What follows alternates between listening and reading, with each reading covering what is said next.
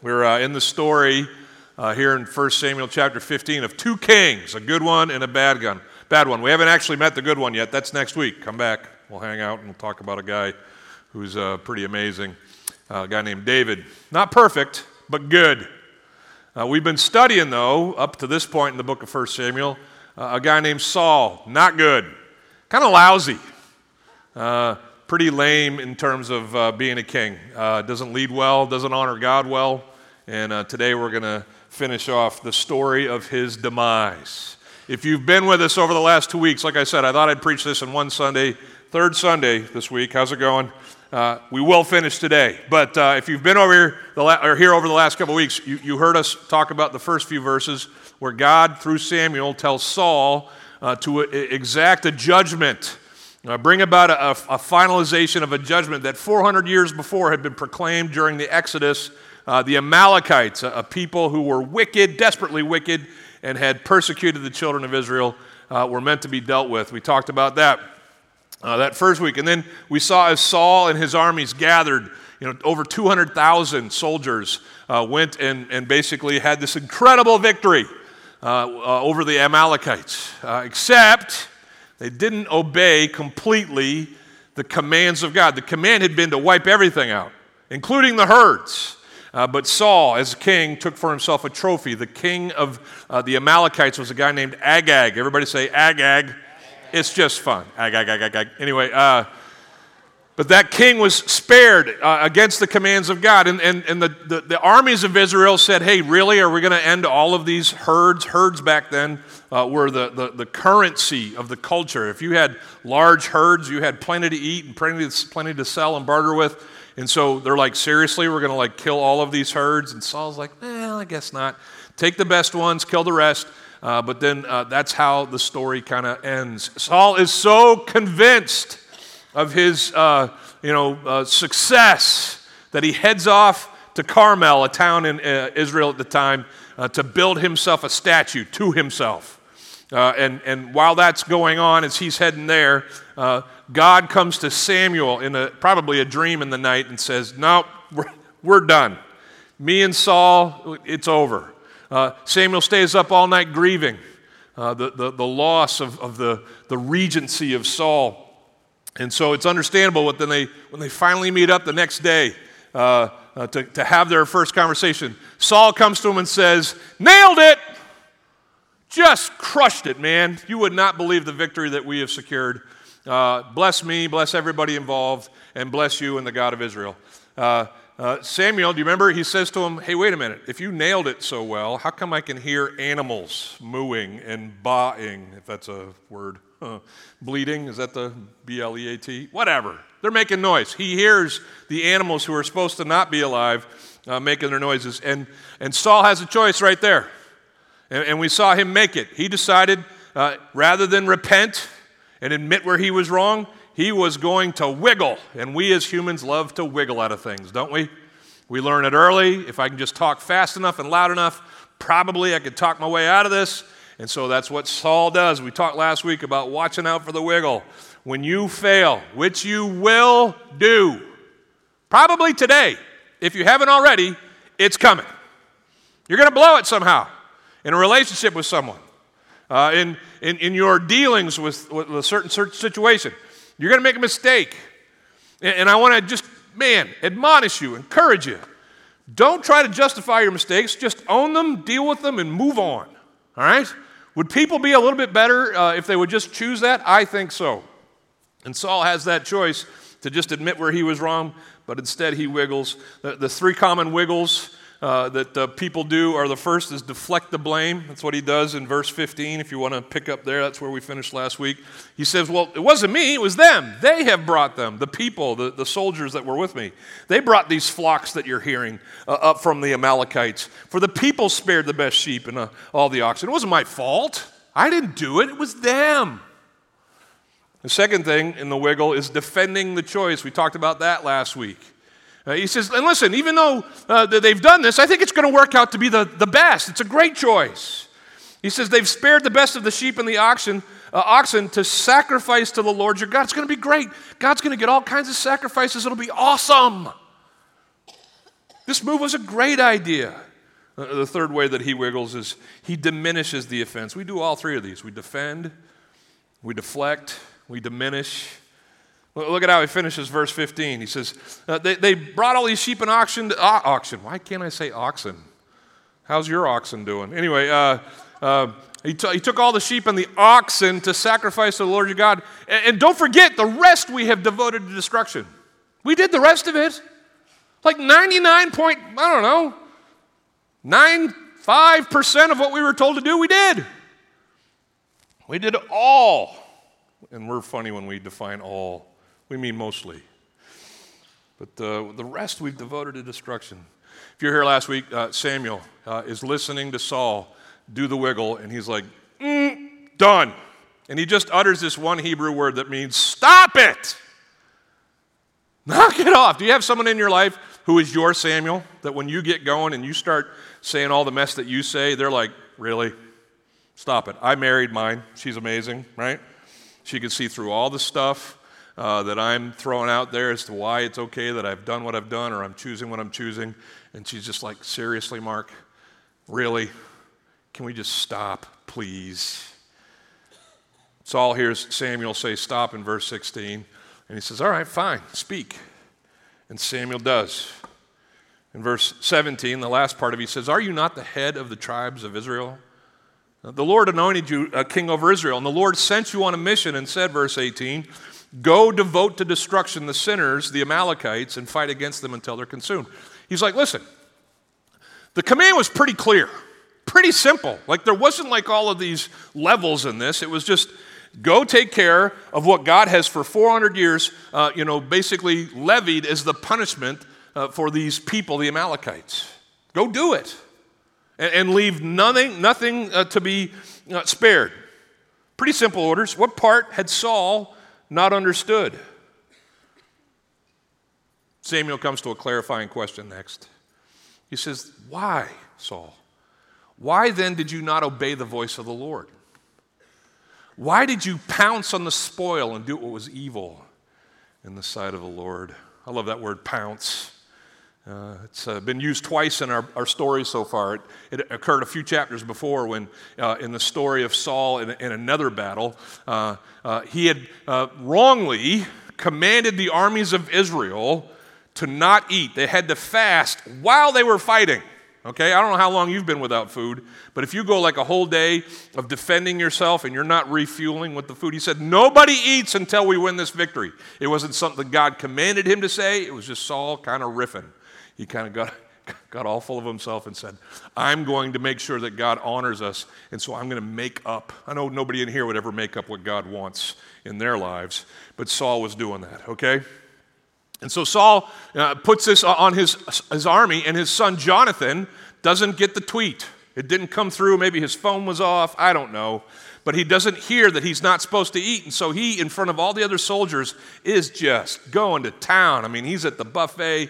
It's Golden Corral all up in there. And he's just having everything he can eat. And everybody's like, what's going to happen to Jonathan? Now, read the story. It's a few chapters before this.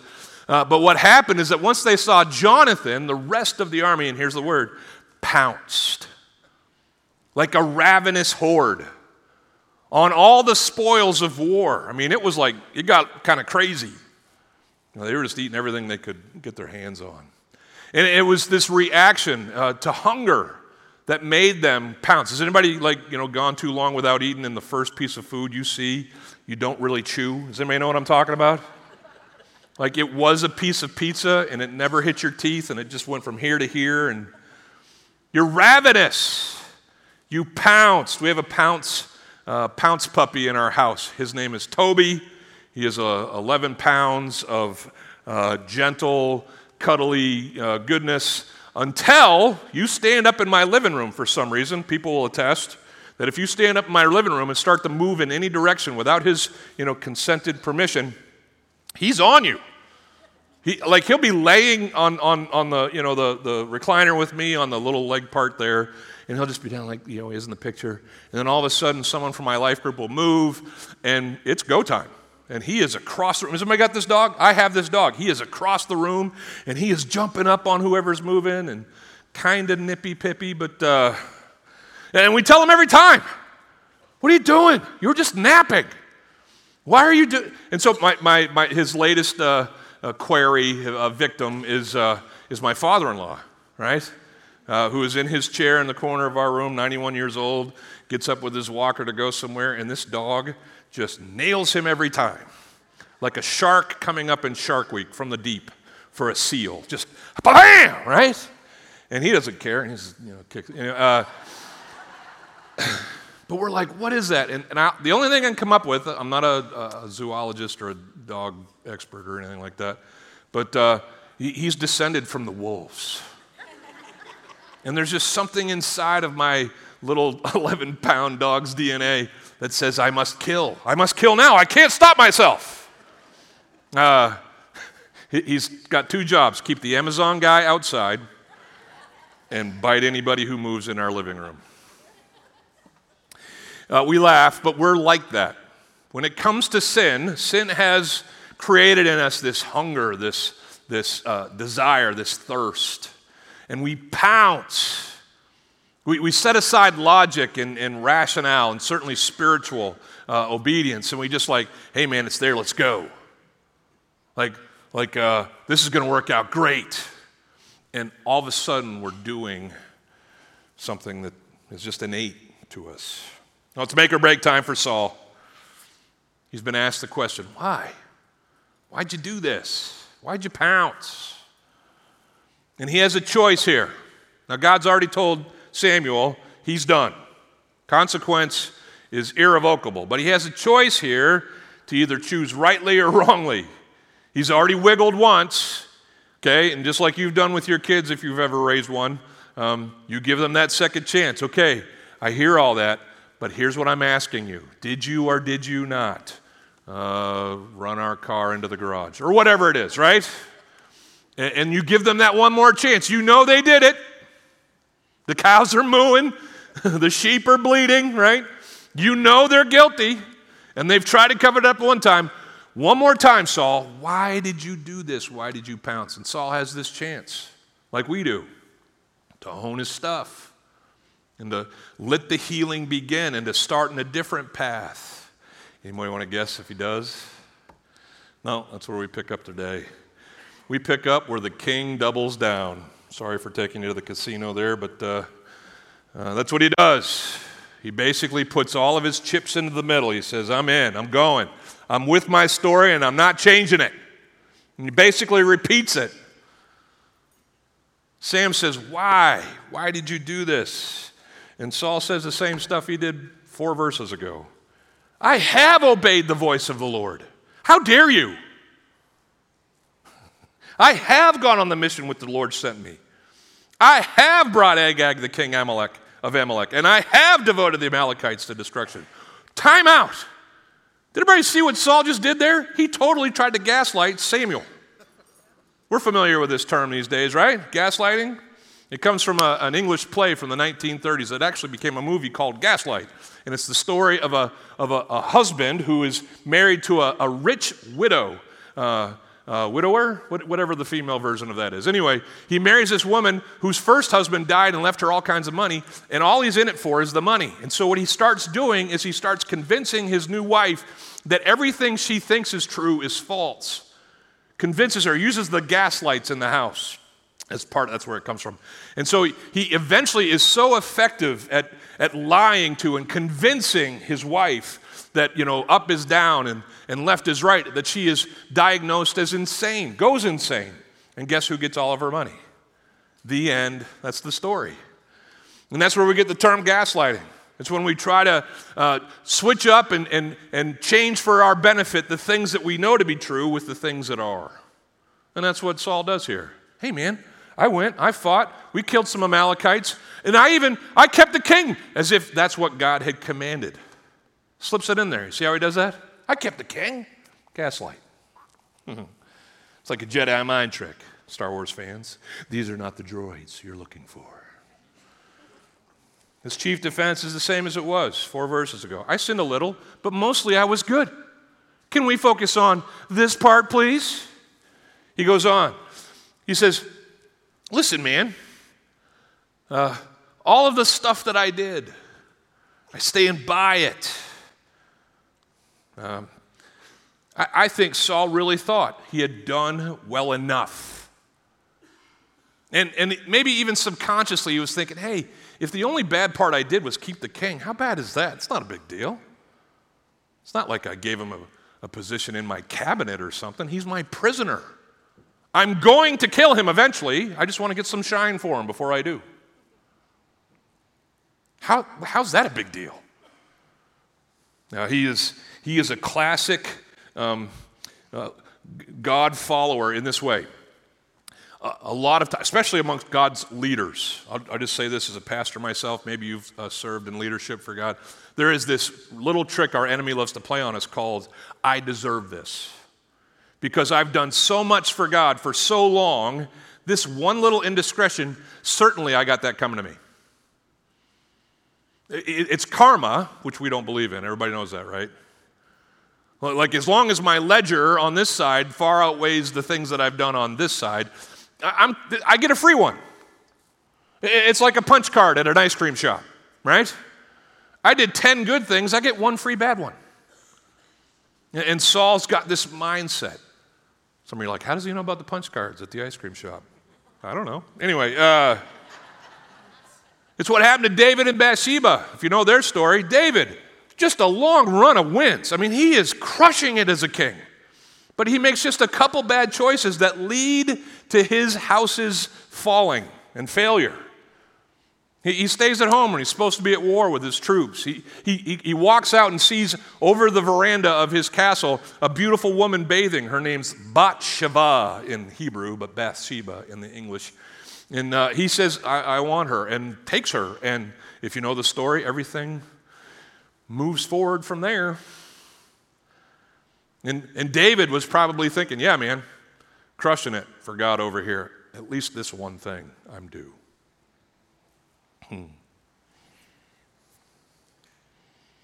Saul says, Hey, man, I did it, mostly. And then he goes back to deflecting. And the people, it's the people, verse 21. The people took of the spoil and the sheep and the oxen and the best of the things devoted to destruction. And, and they did it for a good reason. Hits that one more time to sacrifice to the Lord your God in Gilgal. But he's, he's hiding behind this argument that doesn't even make sense. Let's, let's say that as, as your pastor, I said, you know what? I really feel like God wants us to do something, you know, in the community or something that will benefit God's ministry here, uh, and it's going to cost us a million dollars to do so. And so I ask you to give, and, and everybody starts giving. And I come up one Sunday and say, you know, it's kind of going slow with the giving. So here's what God told me to tell you guys. Everybody in here is going to pick a gas station in the Brandon area and you're going to put on a hood and you're going to walk in there and you're going to rob that gas station and whatever you get from that robbery you're going to bring next sunday to church and we're going to knock this million dollars out faster how about that everybody with me now first of all you would if the elders were here they would fire me on the spot rightly so okay? You would ask you know uh, should this man be committed? Because i should be right? That's some crazy stuff. I'm fomenting you know felonies. Um, and you wouldn't do it. But this is the argument that Saul is giving. Hey, yeah, I told him go ahead and keep the flocks that they were t- prohibited from having, but it's, it's for a great cause, it's for a good reason. We're going to do something disobedient that will somehow honor God. It'll be great. He's deluded. Let me give you some double down facts. Here is Paul, or Paul, what's his name? Saul, yeah, Saul. Saul doubles down. Let me give you some double down facts. We as humans, we're great at this. We are just excellent. We excel in making sin, uh, sin seem like a great idea. It's a great idea. We, we love taking God's words and questioning and saying, you know what would be better? This. It's a great idea. Does everybody know what Satan's first recorded words are in the Bible? It's in, it's in Genesis chapter 3 when he slides up next to Eve. His first words are a question. His first words are Did God actually say? Think that's been his trump card for a while now? Comes to all of us who have some basic familiarity with what God's truth is and what his hopes are for us. And our adversary comes to us and says, Yeah, really? Is that what he said? Is that what he meant? Certainly not. Let's try this, it'll be better. God doesn't know what he's doing. You do. in the name of love. For uh, since creation, uh, we humans, since sin came into the world, we have been champions at neglecting truth in the name of love. We condone and enable sin because we think it's the loving thing to do for the people who are choosing it or for those in our family who have gone that way. And listen, just hear me when I say this. Please. Do we have to love people, everybody? 100%. All of them, even the ones you don't love. My enemies? Yeah, Jesus talked about it, okay? Love them. Does that mean that we condone everything that people do? No. And is it possible to do both? A hundred percent. Look at our Savior. He comes to earth and he hangs out in all the places that you grew up hearing you should not go. With all the people that you should not be with. And he's there with the prostitutes and the tax collectors and the very dregs of society. He's eating dinner with them. The Pharisees are losing their minds. He loves them. But does he say, Great choices, Levi? Hey, Mary Magdalene, uh, the way you sell yourself, you know, to pay for your bills, it's a, what a great, good call. Is that what he's doing? No. But he's loving those who know God not and choose him not so that he can speak to them the truth that they desperately need for their lives. Are you with me?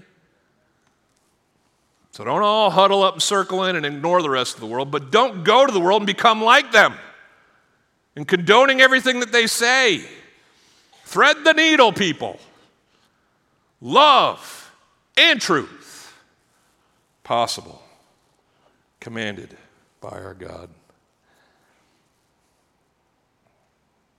Second thing about doubling down is that when we double down on our versions of things instead of accepting God's truth, we do this horrible disservice to ourselves. We actually prevent the healing that God wants to bring in the wake of our failures from beginning. Like if you leave, the, and I pray none of this happens, but if you leave this morning and you get in a car wreck, please let the ambulance take you to a doctor. Can you please, can everybody guarantee me you'll let them do that? Can everybody, is everybody with me on that? Now there's going to be one bonehead in here is like, well, maybe. Because you know. Yeah, like uh, we, we love to think that we don't need the help that God gives. I was, I was out in my yard yesterday, uh, just kind of cleaning up after the storm and uh, putting things back to where they were supposed to be after kind of anchoring them down. Like I took a, one of our hammocks and I actually laced it through our picnic table so that it was kind of like the anchor, uh, so I didn't have to drag it inside. Who does that? Anybody does that? I do that all the time. So I'm unhooking my, my hammock from my picnic table. That's a weird sentence. And uh, uh, I'm, I'm, reaching down, and uh, it, it must have happened while I was doing that that the wasp who had built the nest underneath that picnic table flew up my shirt sleeve, right? And I'm walking back to my house, and that's when it stings me, right here. I'm like, ow, hey! You know, I'm swinging at something, I don't even see it, right? And, I'm, and, and I get inside, and I'm like, well, that was weird. And then about 45 minutes later, that's when this, like the poison starts to really kick in. I'm like, hey, ow! Like I'm all swole on this side, not because I've been working out just one side of my body. But it looks like, you know, I'm, I'm Arnold Schwarzenegger over here and Mark over here. Anyway, but, but I'm all swollen up over here. Just trust me. And it hurts even right now. It's been like 24 hours. It still kind of hurts. Well, I'm sitting there. Dad comes in for dinner. Byron, my dad, comes in for dinner. He's been stung twice, same place we're, we're going we're gonna go pretty hard on those wasps when I get home. Anyway, uh, but he gets stung twice. And so Eleanor comes to my dad and says, Hey, I, I looked up online what was, you know, like a home remedy for treating uh, uh, wasp stings. And, and, and, and let me, Dad, let me put these, you know, this, it was some concoction of kitchen products, and says, Let me put this on your, uh, on your sting. And Dad's like, Sure. Yeah, more the merrier. Dump the whole bottle. I don't care. Yeah, just, yeah, do the whole thing. And then she comes to her husband right? And I'm sitting there, I don't know, getting ready to preach. And she's like, hey, Mark, you got stung too. Do you want me to give? I'm like, mm. right? No, I'm, I'll, I'll man up through this, okay? I got this. Uh, uh, and, and for a second, uh, didn't receive the healing that my wife wanted to get. But I, I think I said this earlier. She's my Saul who says stop, or my Samuel who says stop. And so she broke through my defenses and started rubbing. Uh, uh, and I'm grateful. Uh, but that's what we do, all that to say, is God comes to us in the moments of our failure and says, Hey, can I help? Here's how this will work you confess, I'll be faithful and just, I'll forgive, and I'll cleanse you from all, unrighteousness, and we'll start in a different direction. What do you say? And we're like, I don't know, God. I mean, is what I did really wrong? I mean, I did most of what you commanded. And shouldn't, you know, your truth kind of bend to the, the you know, the, the, the senses or the, the ideas of our culture? Wouldn't that be more loving? Huh. And off we go. When we double down, we prohibit, the healing. And then when we double down, it's so interesting to me. When we, we double down, we're essentially uh, creating distance between us and God. Look what it says in verse 21 one more time with me. It says, The people took the spoil and the sheep and the oxen Oh, that's a hard word. Uh, and the best things uh, devoted to destruction. Uh, but they did it to sacrifice to the Lord. And here's the pronoun problem. What's he say? The Lord who? Hey, Sam, they did all this to sacrifice to that God of yours. Hey, Saul, king of Israel, the chosen ones of God. Isn't that God of yours, the, the, the God of Sam's, your God too? Shouldn't that pronoun be our God? Or even if you wanted to get all, you know, uh, personal about it, my God? But no, whose God is it? This is what, this is what sin does to us, okay? God stays where He is, but sin pulls us away from Him, like the prodigal to a trough. We leave the Father and we're just like, mm. It's like when you're a kid, when, when you're trying to discipline your kid, hope you do this. If you haven't done this yet, if you got kids too young for this, this is, this is what you got to do. Look them right in the eye.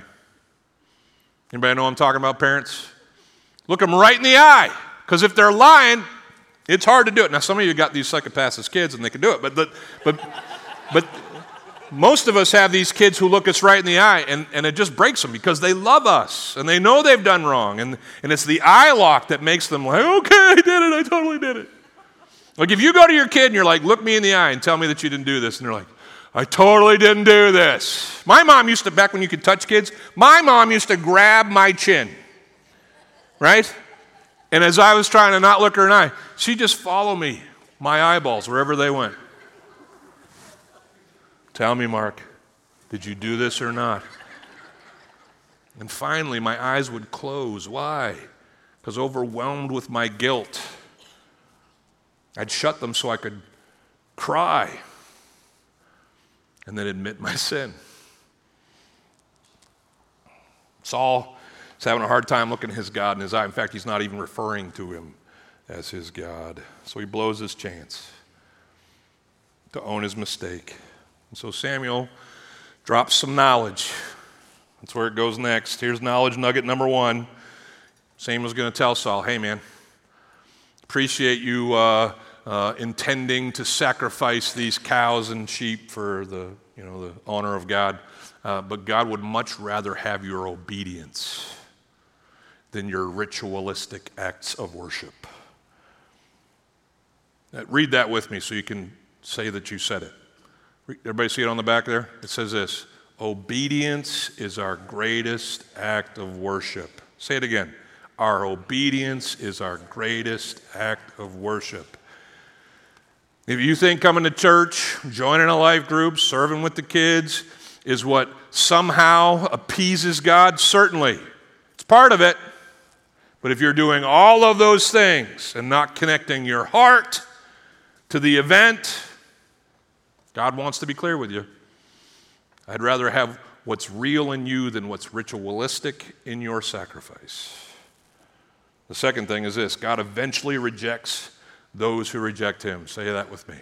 God eventually rejects those who reject him. These are the two things that Samuel's going to teach Saul, starting in verse 22, about as he talks about obedience being the greatest act of our worship.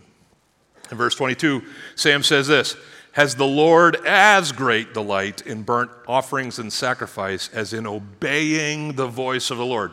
Don't get it twisted. God appreciates the sacrifices. In fact, He commanded them in the Old Covenant. That's how you would atone for your sin. He's not saying skip the sacrifices, He's just saying, Am I as delighted in sacrifices as I am with your obedience? The answer is no. Why? Because behold, to obey is better than sacrifice, and to listen is better than the fat of rams being offered in my name. This is what Jesus was talking about when he's teaching in the Sermon on the Mount in Matthew 5, and he, he's talking about uh, relationships being at odds. And he says, Hey, if you go to the altar, to the temple, to offer your sacrifices, and you remember there that you and your brother are out of sorts, leave the sacrifice and go fix things with your brother. Deal with the things that you need to obey me in, like loving one another. Go take care of that before you offer the sacrifice, because to offer the sacrifice while that is still out of sorts is just a ritual. You're just doing it because you got to. He says obedience is better than sacrifice. Verse 23 For rebellion is as a sin of divination, and presumption is as iniquity and idolatry. There's a bunch of words we don't use in our normal run of life. Let's start with divination.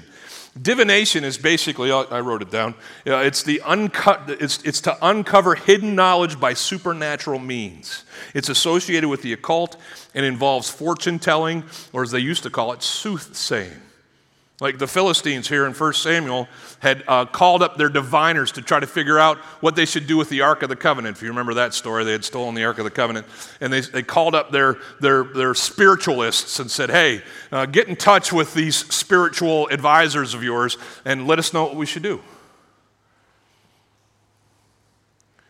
And, and so Samuel says, Hey, man, disobedience, rebellion against God is basically you saying, I don't need God, and I'm going to tap into all of the other sources that could advise me in life, whether it be spiritual ones or selfish ones, or uh, in Saul's case, uh, peer pressure ones.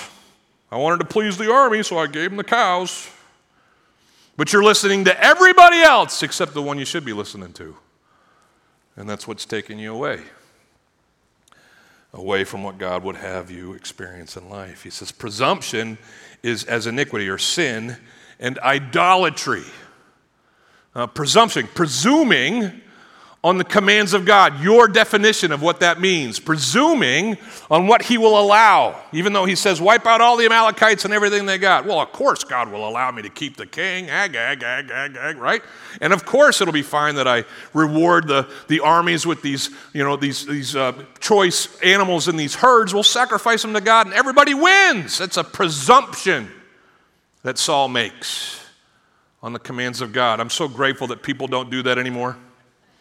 Isn't it awesome to live in a world where no one presumes upon the God that they serve what they think that he means? Isn't it great to live in that world? Are you picking up my sarcasm a little bit? We do this all the time.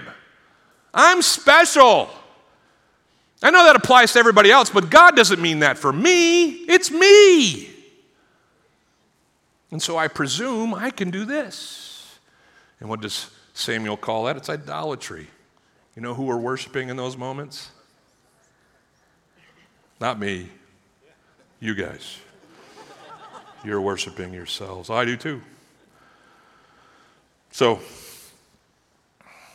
that's the first nugget of knowledge that Samuel drops. The second one is this God eventually rejects those who reject him. He says this He says, Hey, Saul, because you have rejected the word of the Lord, he has also rejected you from being king. It's not that he's just kind of made this up willy nilly, it is a proper response from a holy God to meet your rejection with his rejection. Now, I, I wrote this down, this, this point, very carefully. I said, if you remember, if you want to put it back up there for me, Matt, I said, God eventually rejects those who reject him. I put eventually in there very, very specifically. Because is anybody in here grateful for the fact that God is a patient God? Like everybody understands that at our first sign of rebellion, our first uh, you know, rejection of him, he would be well within his rights as a holy and just God to be like, done. Tom, we're done. Sorry, bud.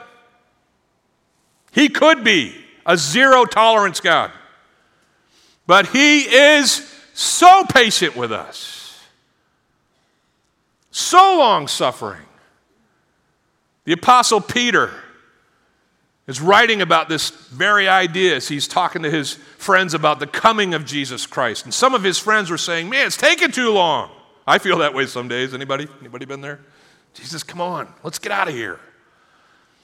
But Peter was writing to a crowd that that was their assent, that was their belief. And he, he said this to them in 2 Peter verse, chapter 3, verse 9. He says, The Lord is not slow to fulfill his promise of his return, as some count slowness to be. I know you'd like him to hurry up, but he, he's, he's got this completely in control. He knows what he's doing. Why? Because he's patient. Towards who? Towards you, people I'm writing to, and towards everybody, not wishing that anyone should perish, and that all should reach repentance. I thank God for his patience with me. I pray you do as well. But understand, look at me. Look at me. Understand this, okay? God's patience eventually stops. And he, listen, uh, we're not going to get into eternal security and things like that. I don't think he throws you out of the kingdom, but he will cause the endings of life's victories for you as a result of you rejecting him, like he's done here with Saul. Hey, man, you can't mock me. You can't just make like I don't matter. You can't just choose your own version of truth and think that that's not going to be something that I eventually deal with. God eventually rejects those who reject him. So here we go. So in, in five minutes, the rest of the verses. So Saul says to Samuel, Oh, I have sinned. I have transgressed the commandment of the Lord, and, and I've even broken the, the, words that you said to me, uh, Sam. I've blown it with him, I've blown it with you, and it's all because I feared the people and I obeyed their voice. So, so here's what we're going to do. Now, therefore, please pardon my sin and return with me that I may bow before the Lord. Anybody believe him? Okay. Uh, you can take it either way. Saul's finally come to his senses. Uh, what I think's really happened here is that Samuel has clearly explained the consequences. And, and Saul's like, whoa, really? What? I'm going to lose the, the throne? Like I know, you know, a chapter ago you told me I wasn't going to have any, any uh, you know, descendants on the throne, and I guess that's fine. But, but, but now you're going to kick me off? Hang on. Uh, listen, you've done this with me before, Samuel. Let, let's go work this out. Do your prophet stuff. I confess, I did it. Now, forego the consequences. Let's all zip this up. It's, you know what it's like? It's like having a, a younger sibling. Uh, mine was a little sister, Erin, and, and we'd be downstairs, you know, because we lived in the north and they had downstairs. But we'd, we'd be downstairs, and, and uh, you'd just be, you know, playing around, and then all of a sudden she'd say something, you'd say something, she'd tap you, and then you'd just haul off and punch her as hard as you can in the shoulder. Uh, I, I, can neither confirm nor deny. But uh, uh but that would happen, and she would immediately start crying. Why? Because you hurt her, and you know, this is what you know as an older brother blew it. And there is a, a, a much larger than me mother upstairs. And if I hear her feet coming down the stairs, this is going to get all biblical up in here, right? So, what do you do? You do, oh, I'm sorry, I'm sorry, I'm sorry, I'm sorry. Not sorry, but I'm sorry, I'm sorry, I'm sorry. Please don't let mom come down here. In fact, go ahead. Hit me as often as you want, as hard as you want. Because a four year old girl's not going to hurt. You know that, right? Have at it. Oh, ow, oh, oh. Are we good? Awesome. It's like it never happened. That's what I think Saul's doing. Oh, hurry up, Samuel, make it all go away. And Samuel says to Saul, verse 26, I'm not going back with you. Why? Because I already told you, you rejected the word of the Lord, and the Lord has rejected you from being king over Israel. And so now Saul's desperate. In verse 27, this is what it says Saul, Samuel turns to go away, and Saul lunges at him. like dies because he seizes the skirt, which is the hem, the bottom. He like he goes all like, you know, shoestring tackle on him. You're not going anywhere, prophet. Absolve me of my sins. And he grabs the hem of Samuel's robe as he's leaving to go out of the, uh, the scene. And it tears. Okay, you got to get this. In Numbers chapter 38, priests, and certainly prophets in this case, remember uh, Samuel's mom, Hannah, used to make him a robe every year, right? And so it was probably like a little miniature version, you know, like kids wear at Halloween of superhero costumes. It's just a little miniature version of what the ephod and what the priests wore. And, and so for years, Samuel has been wearing priestly robes. You know what's at the bottom of a priestly robe? In Numbers 38, it is, it is prescribed for priests to sew on tassels, like little streamers. Uh, the, the, each one, get this, representing one of the commands of God. And, and that's what was down at the hem of a robe. And so Saul, the, the disobedient king, desperate to hold on to his kingdom, reaches out. And as he does, he doesn't grab Samuel, he grabs the tassels, probably, that represented the commands that he had broken. And Samuel's like, Well, this is too good. And so he says to him, The Lord has torn the kingdom of Israel from you this day. And he's going to give it to a neighbor of yours. David, next week. See you then. This guy's going to be better than you. Not perfect, but better. Hmm. Two things as we leave. The first one is this please don't live to honor yourself. Saul is pathetic. He's tripling down. Verse 30. He says, I have sinned, yet honor me now before the elders of my people and before Israel, and return with me that I, that I may bow one more time before the Lord, who's God? Make it all better, Sam. That's your job. I'm the king. Interesting thing, verse 31. So Samuel turns back after Saul, and Saul bows before the Lord. Wait, what? We just went through all this stuff. You're, re- you're rejected by God. You're, I'm not going with you. Is Samuel a liar? No. Can we all agree that Samuel's not a liar? Yeah, he's not a, he's not a liar. So, so where's he going when he turns back with God? Here's the picture I have Samuel is, is not going with Saul, because Saul, if, if, you know Saul's story, he's fine with making sacrifices on his own. Uh, Samuel's just, you know, an, an added uh, piece of this, and all he's hoping is to hold on to his kingdom. So, so Saul is heading back to, to do all the things that he's got to do. But as he's sitting down or getting down ready to do his sacrifices, Samuel leaves him there, and he goes over to the prison, you know, which is one person. There's only one prisoner. He goes over to the prison cage and says, Hey, bring to me uh, Agag. Can you go to the next verse? Verse 32 says that Samuel asks for Agag. Uh, bring the Agag, uh, the Agag, bring Agag, the king of the Amalekites, to me.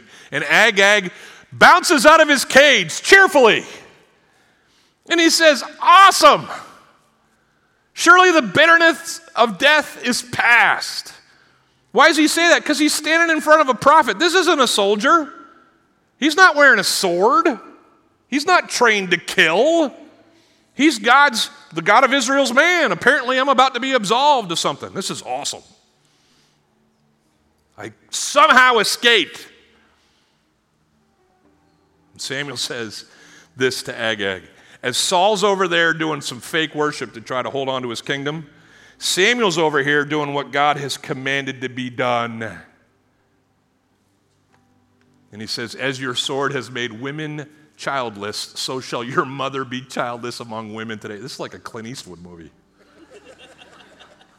and this is, this is kind of alarming, but Samuel grabs somebody's sword, didn't wear one on his own, but he grabs someone's sword. And it's the only time that I know of in recorded Samuel history that he ends a brother. And he doesn't just end Agag, it says he hacks him to pieces. Sorry for everybody's sensibilities on that. Enjoy your lunch. But this is the picture that we have here rebellious, disobedient king trying to fake his way back into the favor of God. Obedient, humble servant, Samuel, doing what this bozo should have always done already. And so I say to you, don't try to preserve yourself. When you come to failures, and they are coming, Don't wiggle. Don't double down. Don't hold on to your version of the truth. Accept God's version of who you are. We are broken, uh, uh, wretched. That's why His grace is necessary to save a wretch like me, right? The quicker we get there, the quicker we can get to the healing. We can get back to obeying, which is what true worship is all about. We can get back to living in His favor and not facing His rejection because of our rejection. So don't preserve yourself, just do what God commands. Obey Him in life. That'll take our surrender. Let's stand and sing that together. All to Jesus I surrender. All to Him I freely give. I will ever love and trust